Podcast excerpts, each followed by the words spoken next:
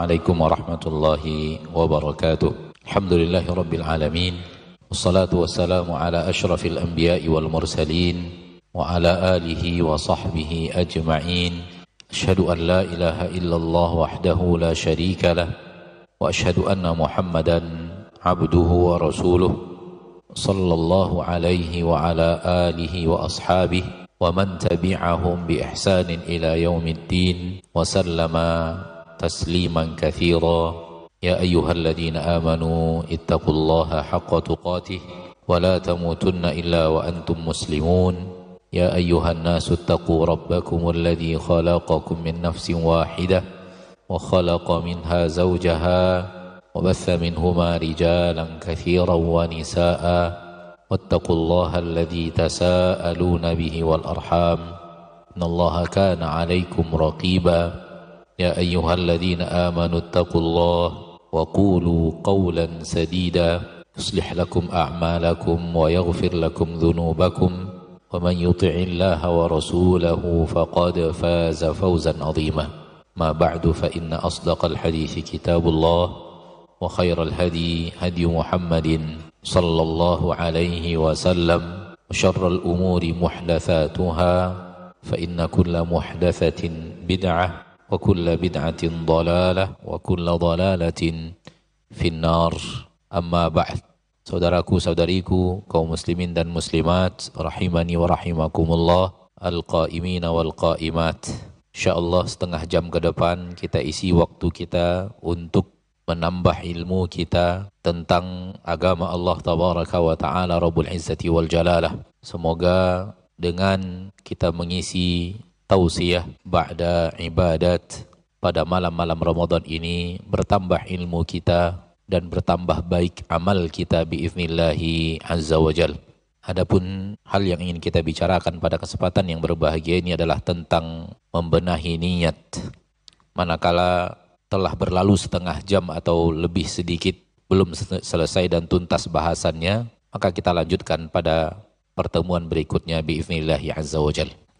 Saudaraku saudariku kaum muslimin dan muslimat, alqaimina wal qaimat rahimani wa rahimakumullah. Niat adalah sesuatu yang sangat penting untuk diperhatikan oleh seorang muslim dan muslimah di dalam kehidupannya, karena dia adalah sesuatu yang akan dilihat oleh Allah dalam diri seorang hamba.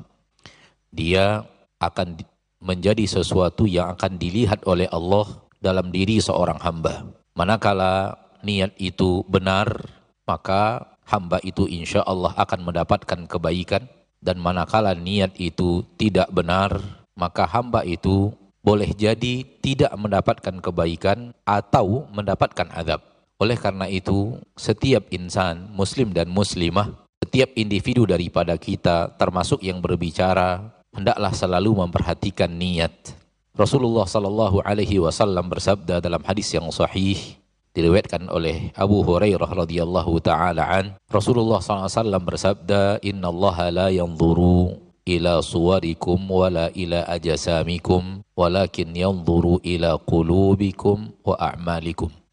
Sesungguhnya Allah Tabaraka wa Ta'ala tidak akan melihat kepada bentuk rupa kalian. Allah juga tidak akan melihat kepada jasmani kalian. Ganteng bentuk rupanya, mancung hidungnya, cantik rupanya, bagus atletis tubuhnya. Itu tidak akan dilihat oleh Allah Tabaraka wa Ta'ala. Walakin yanzuru ila qulubikum wa a'malikum. Akan tetapi Allah akan melihat kepada hati kalian. Dan Allah akan melihat kepada amal kalian. Lihat di dalam hadis ini, Rasulullah sallallahu alaihi wasallam mengatakan bahwa Allah akan memperhatikan hati manusia. Dan hati yang dimaksud dalam hadis ini adalah apa yang ada di dalam hati itu. Dan Allah akan melihat kepada amal kalian. Saudaraku, saudariku kaum muslimin dan muslimat rahimani wa rahimakumullah, Allah menciptakan kita terdiri dari dua unsur. Unsur yang pertama, unsur jasmani, anggota tubuh zahir. Inilah dia bidang amal. Amal berhubungan dengan anggota tubuh. Lihat bagaimana kita takbiratul ihram, lihat bagaimana kita ruku', lihat bagaimana kita sujud. Itu amalan anggota badan, berhubungan dengan anggota tubuh yang terlihat.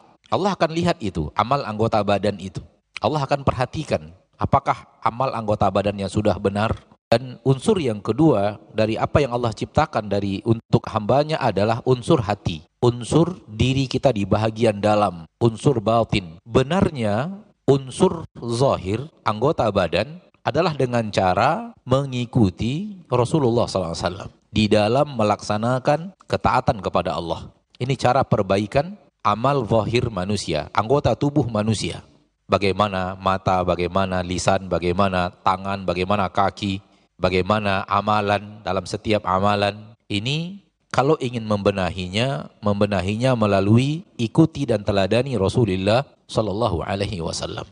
Namun bukan ini bahasan kita pada hari ini. Bahasan kita yang satunya lagi, yaitu bagaimana membenahi batin, bahagian dalam. Ini dia bahasan niat. Dan cara membenahi bahagian batin adalah dengan membenarkan niat itu. Dengan membenarkan niat.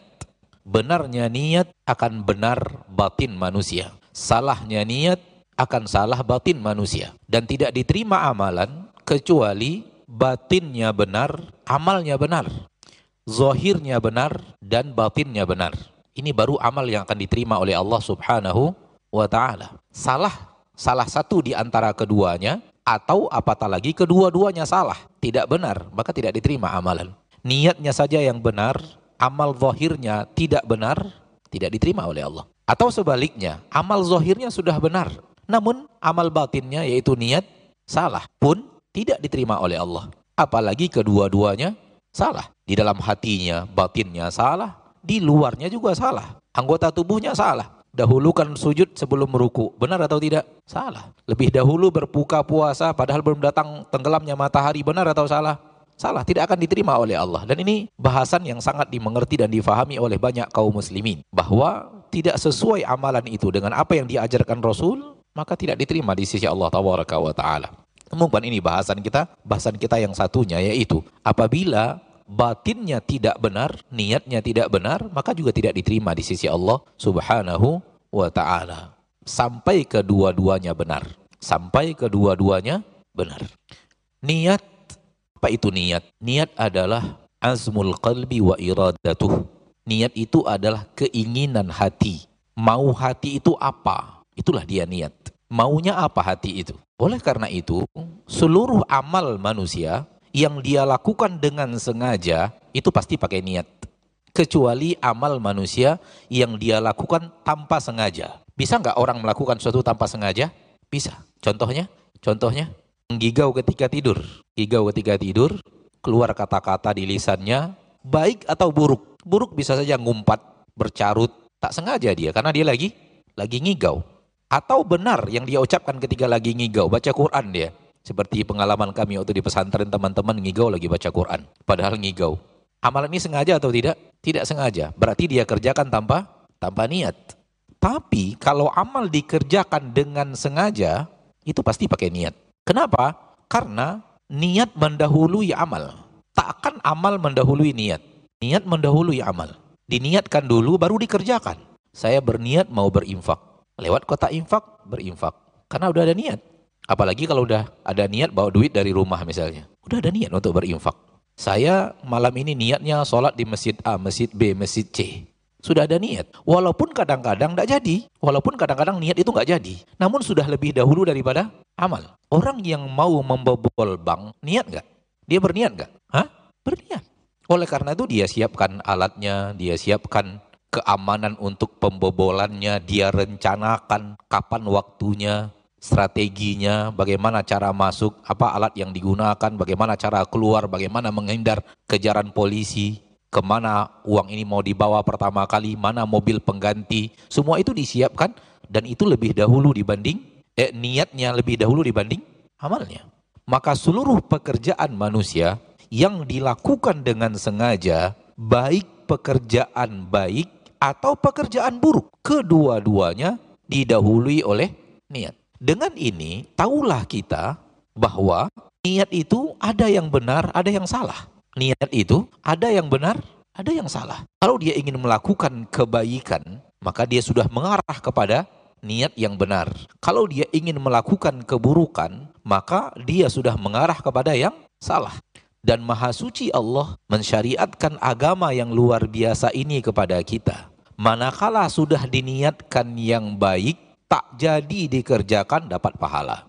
Manakala meniatkan yang buruk, tak jadi mengerjakannya, tak dapat dosa. Maha Suci Allah. Niat baik, sudah Allah kasih pahala. Niat buruk, belum dilakukan, nggak jadi dosa. Tentu niat yang di sini adalah memang tekad yang bulat untuk mengerjakan. Jangan pula, banyak ladang pahala nih, niatkan aja walaupun nggak akan dikerjakan gitu.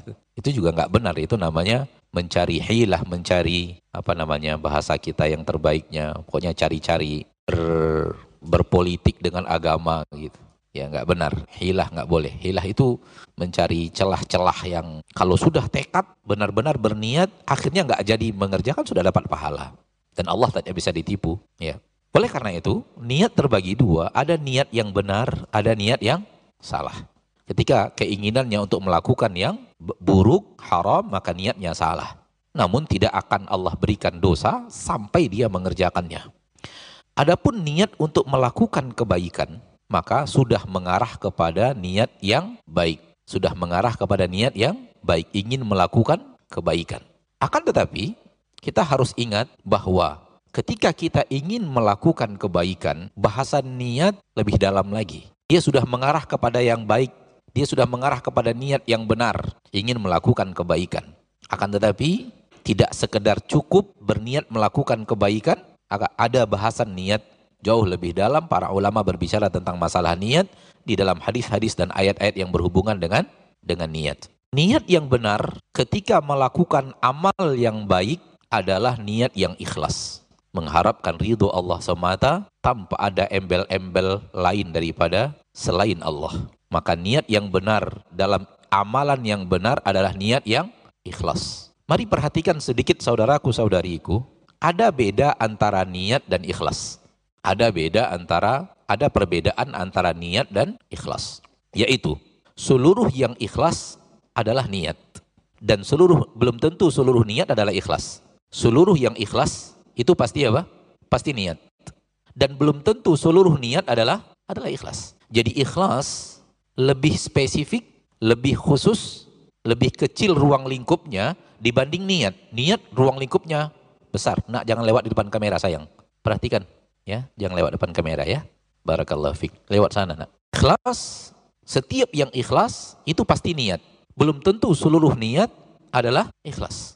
Maka niat ruang lingkupnya lebih khusus, lebih spesifik, lebih kecil dibanding ruang lingkup ikhlas. Niat ikhlas ruang lingkupnya lebih kecil dibanding niat. Niat ruang lingkupnya luas. Seperti orang berniat berbuat buruk, ada orang yang berniat ingin mendekatkan dirinya kepada seseorang, ingin dipuji oleh seseorang, ingin dipuji oleh orang lain, ingin mendapatkan jabatan dunia, ingin terkenal, ingin dianggap ini, dianggap itu, dan semacamnya ini semuanya niat. Namun ikhlas adalah niat yang di dalamnya hanya mengharapkan ridho Allah subhanahu wa ta'ala. Dalam derajat pertama adalah mengharapkan ridho Allah subhanahu wa ta'ala. Ini dia ikhlas.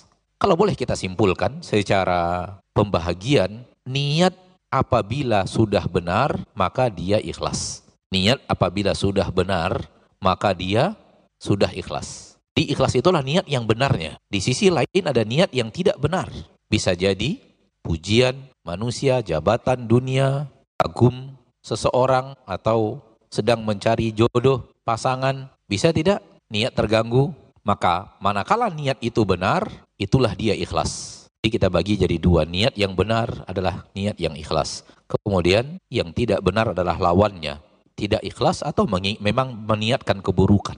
Dan ikhlas inilah yang diminta oleh Allah Tabaraka wa Ta'ala dari kita hambanya dalam setiap amal ketaatan. Allah berfirman di dalam Al-Quran, surat Al-Bayyinah, وَمَا أُمِرُوا إِلَّا لِيَعْبُدُ اللَّهَ مُخْلِصِينَ لَهُ الدِّينَ. Tidaklah mereka diperintahkan kecuali beribadah kepada Allah Tabaraka wa Ta'ala, mengikhlaskan untuk Allah ketaatan tersebut. Tidaklah mereka diperintahkan kecuali untuk beribadah kepada Allah. Lakukan ibadah kepada Allah.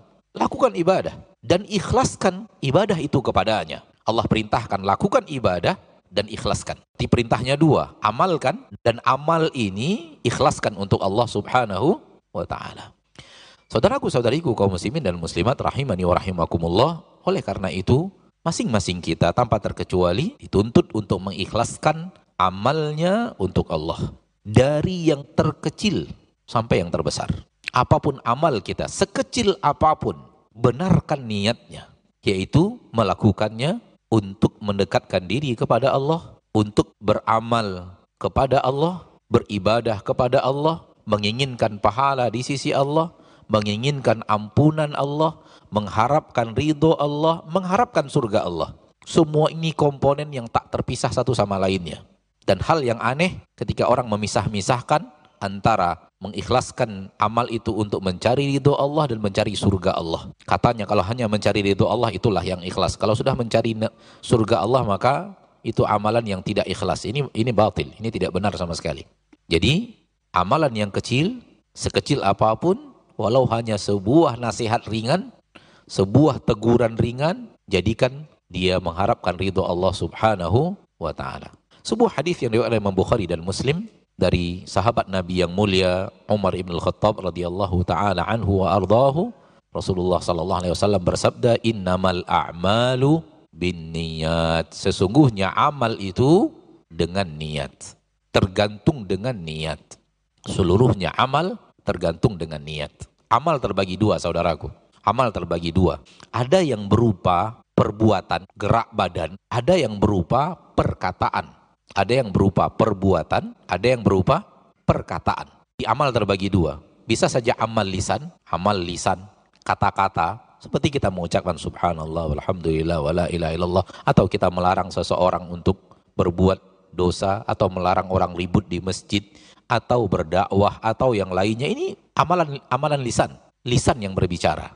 Ini juga amal. Atau amal badan. Kita berinfak, kita membantu orang. Kita mengangkatkan barang untuk orang yang membutuhkan tenaga, kita mengangkatkannya, kita dorongkan mobil orang yang mogok. Semua ini amal badan, bukan amal lisan. Maka amal mencakup dua hal, mencakup perbuatan dan mencakup perkataan. Kedua-duanya bergantung dengan niat. Bergantung ini apa maksudnya? Kata para ulama, bergantung diterima atau tidak diterima.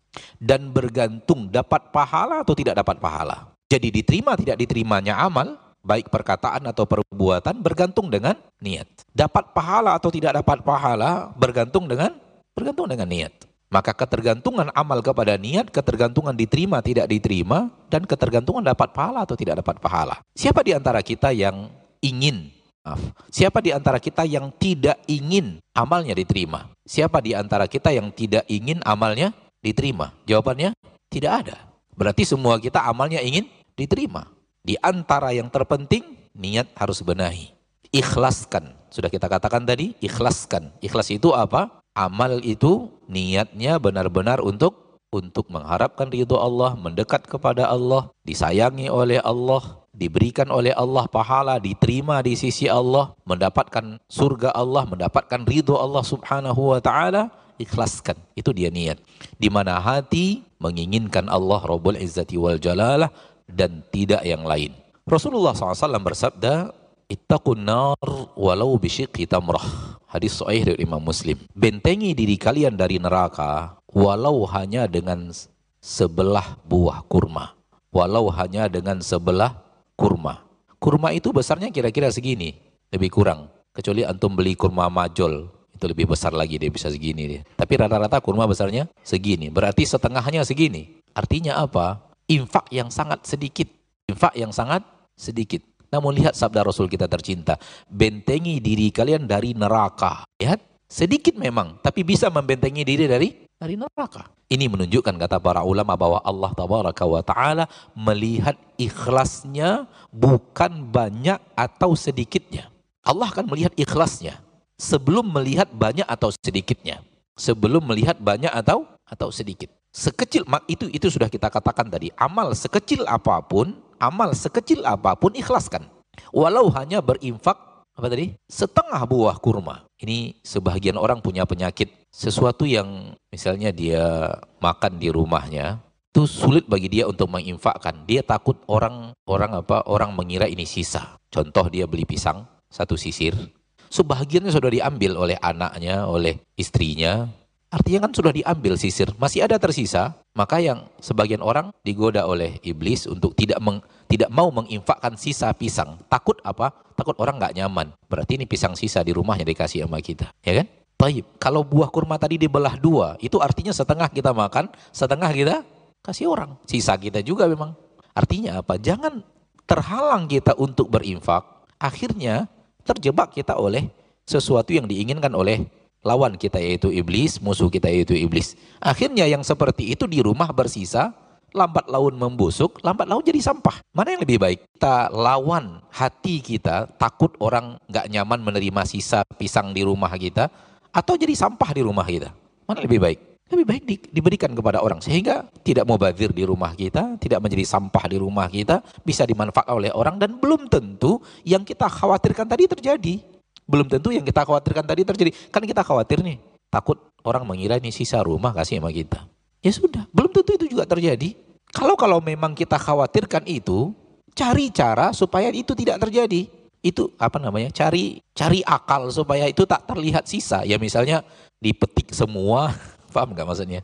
Tidak, itu kan sisir, sudah habis setengahnya, seperempatnya. Ya sudah, petik semuanya, taruh di plastik, serahkan. Belum tentu terlihat sisa, bisa jadi semuanya terpetik untuk kita di rumah. Cari akal, atau buat godok misalnya, buat makanan dari pisang itu, baru serahkan ke orang, baru infak. Intinya adalah cari jalan untuk melawan tipu muslihat iblis, dan jangan ikuti ya sekecil apapun yang kita berikan, asal niatnya ikhlas. Orang kita tidak peduli orang menilainya apa, yang penting Allah melihatnya dari kita bahwa kita ingin melakukannya mengharapkan ridho Allah Subhanahu wa taala Rabbul Izzati wal Jalalah. Ma'asyiral muslimin, ma'asyiral muslimat rahimani wa rahimakumullah. Bahasan ini kita tutup, kita lanjutkan pada bahasan yang sama tentang niat berikutnya insyaallah dengan satu bahasan yang terakhir, yaitu fungsi niat terbagi dua. Fungsi niat terbagi dua, membedakan antar ibadah, yang kedua membedakan siapa yang diibadati. Ini fungsi niat. Pertama membedakan ibadah, yang kedua siapa yang dituju dari ibadah itu. Ini bahasan niat.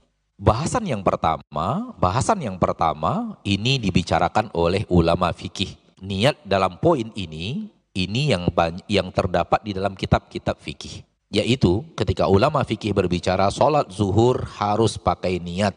Syarat untuk sholat harus pakai niat. Syarat wuduk harus pakai niat. Niat ini maksudnya adalah bahasan tentang niat membedakan ibadah. Adapun poin yang kedua tentang maksud siapa yang diibadati. Ketika Anda sudah beribadah yang tadi pakai niat bahasan pertama, pertanyaan berikutnya, Anda melakukan ibadah ini untuk siapa? Ini bahasan akidah, ini bahasan ulama akidah, dan di sini bahasan ikhlas. Di poin yang kedua ini bahasan ikhlas. Di poin yang pertama adalah bahasan niat di hati untuk mengerjakan ibadah, bukan itu bahasan ikhlas, namun bahasan ikhlas di poin yang kedua. Ibadah yang dikerjakan ini yang ingin dituju siapa atau yang ingin dituju apa? Kalau yang dituju Allah, berarti ikhlas. Kalau yang dituju adalah ridho Allah dan surga Allah, berarti ikhlas. Namun kalau yang dituju selain Allah, maka ini tidak ikhlas. Adapun bahasan yang pertama, niat membedakan ibadah, itu pun terbagi dua. Pertama, membedakan antara ibadah dan kebiasaan. Kebiasaan ini maksudnya apa? Pekerjaan mubah. Saya ngantuk lalu saya tidur. Itu adat, kebiasaan. Orang tidur karena dia ngantuk, dia melakukan kebiasaannya. Ada orang yang tidur, tapi dia beribadah dengan tidurnya. Apa yang membedakan? Niat. Ada dua orang sama-sama tidur di masjid, Satunya beribadah ketika tidur, yang satunya nggak beribadah. Nggak dapat pahala, nggak dapat dosa. Yang membedakan apa? Yang membedakan? Niat. Yang satu melakukan ibadah dengan niatnya, yang satu melakukan kebiasaan karena tidak ada niatnya untuk beribadah. Contoh. Dua orang masuk masjid, dua-duanya tidur. Yang satu punya niat, saya sengaja tidur agar nanti jam 3 malam bangun untuk sholat tahajud. Niat yang tekad di hatinya sudah ada, tidak dibuat-buat, tidak main-main tadi, tidak hilah tadi, Tidak mengakal-ngakali syariat tadi, pokoknya niat dulu yang penting dapat pahala. Tidak seperti itu, mau tekadnya ada, ingin sholat malam. Yang satunya tidur di masjid karena habis tengkar sama istrinya di rumah. Akhirnya cari tempat masjid, tidur di masjid. Sama-sama tidur, sama-sama bangun pas azan. Sama yang tadi juga nggak jadi sholat malam karena ketiduran. Tapi yang satunya sudah berpahala, tidurnya itu sudah berpahala. Kenapa? Ada niat ibadah di dalamnya. Yang satunya hanya kebiasaan, ngantuk tidur. Cuman cari tempat di masjid, lumayan lah daripada tempat lain yang mengarahkannya kepada yang tidak baik. Ya. Dan Ali bin Abi Thalib pernah ada masalah dengan istrinya, putri Rasulullah SAW, dan ini sepupu Rasulullah SAW. Ini menunjukkan bahwa para sahabat adalah manusia. Ada saja hal-hal yang bisa membuat sesuatu agak tegang di rumah tangga. Akhirnya Ali bin Abi Thalib keluar rumah, pergi ke masjid dan tidur di masjid. Ketika Rasul pergi ke rumah Ali bin Abi Thalib, tidak ditemui Ali. Rasul menginginkan Ali radhiyallahu an. Ditanya kepada putrinya, mana anak pamanmu? Kan anak pamannya. Tak Fatimah, tadi ada masalah di antara kami, dia membuat saya marah dan saya marah dia keluar. Rasul keluar cari, rupanya Ali sedang di masjid, sedang tidur. Dan masjid Rasul pasir. Masjid Rasul kita sampai beliau wafat pasir. Sehingga Ali tidur di pasir. Sehingga sebagian tubuhnya berpasir. Lalu dibangunkan oleh Nabi SAW dengan mengatakan, ya kum ya Aba Turab, bangunlah wahai ayahnya pasir. Nah, Ali bin Abi Thalib senang sekali kalau ada yang manggil dia Abu Turab. Jadi membedakan antara ibadah dengan kebiasaan. Kalau ada niat menjadi ibadah. Ini satu. Yang kedua, membedakan antar satu ibadah dengan ibadah yang lainnya. Membedakan niat itu yang tadi, ingat lagi di atas, niat terbagi dua, membedakan ibadah. Yang kedua, membedakan siapa yang dituju dengan ibadah. Ini bahasan ikhlas. Kita masih di bahasan yang satunya lagi, yaitu bahasan niat membedakan ibadah. Ini terbagi dua. Pertama, membedakan antara ibadah dengan kebiasaan. Niat yang membedakannya. Sama-sama tidur, tapi yang satunya beribadah, satunya tidak. Sama-sama makan, tapi yang satunya ibadah, satunya tidak. Sama-sama duduk di masjid, yang satunya ibadah, yang satunya tidak. Yang membedakannya adalah niat. Yang kedua, membedakan antara satu ibadah dengan ibadah yang lainnya. Lihat ibadah sholat, gerakan dari awal sampai akhir sama. Namun yang membedakannya adalah niat. Lihat puasa, cara pelaksanaannya dari awal sampai akhir sama. Sama kan pelaksanaan puasa, mau puasa wajib, mau puasa sunat, mau puasa nazar, mau puasa kafarat, mau puasa sunat mutlak, mau puasa Senin Kamis, puasa Ayyamul Bid, puasa Arafah, puasa Muharram, semua cara pelaksanaannya dari awal sampai akhir sama. Apa yang membedakan antara satu ibadah dengan ibadah lainnya? Niat. Niat yang membedakannya. Saya mau apa? Saya mau melaksanakan ibadah apa? Ini bahasan niat membedakan antara satu ibadah dengan ibadah lainnya. Ini sampai di sini dulu bahasan kita insyaallah ta'ala. Kita lanjutkan pada pertemuan yang akan datang. Kalau Allah mudahkan pertemuan yang akan datang. Bahasan niat ini. Wassalamualaikum warahmatullahi wabarakatuh. Walhamdulillahi rabbil alamin. Wassalamualaikum warahmatullahi wabarakatuh.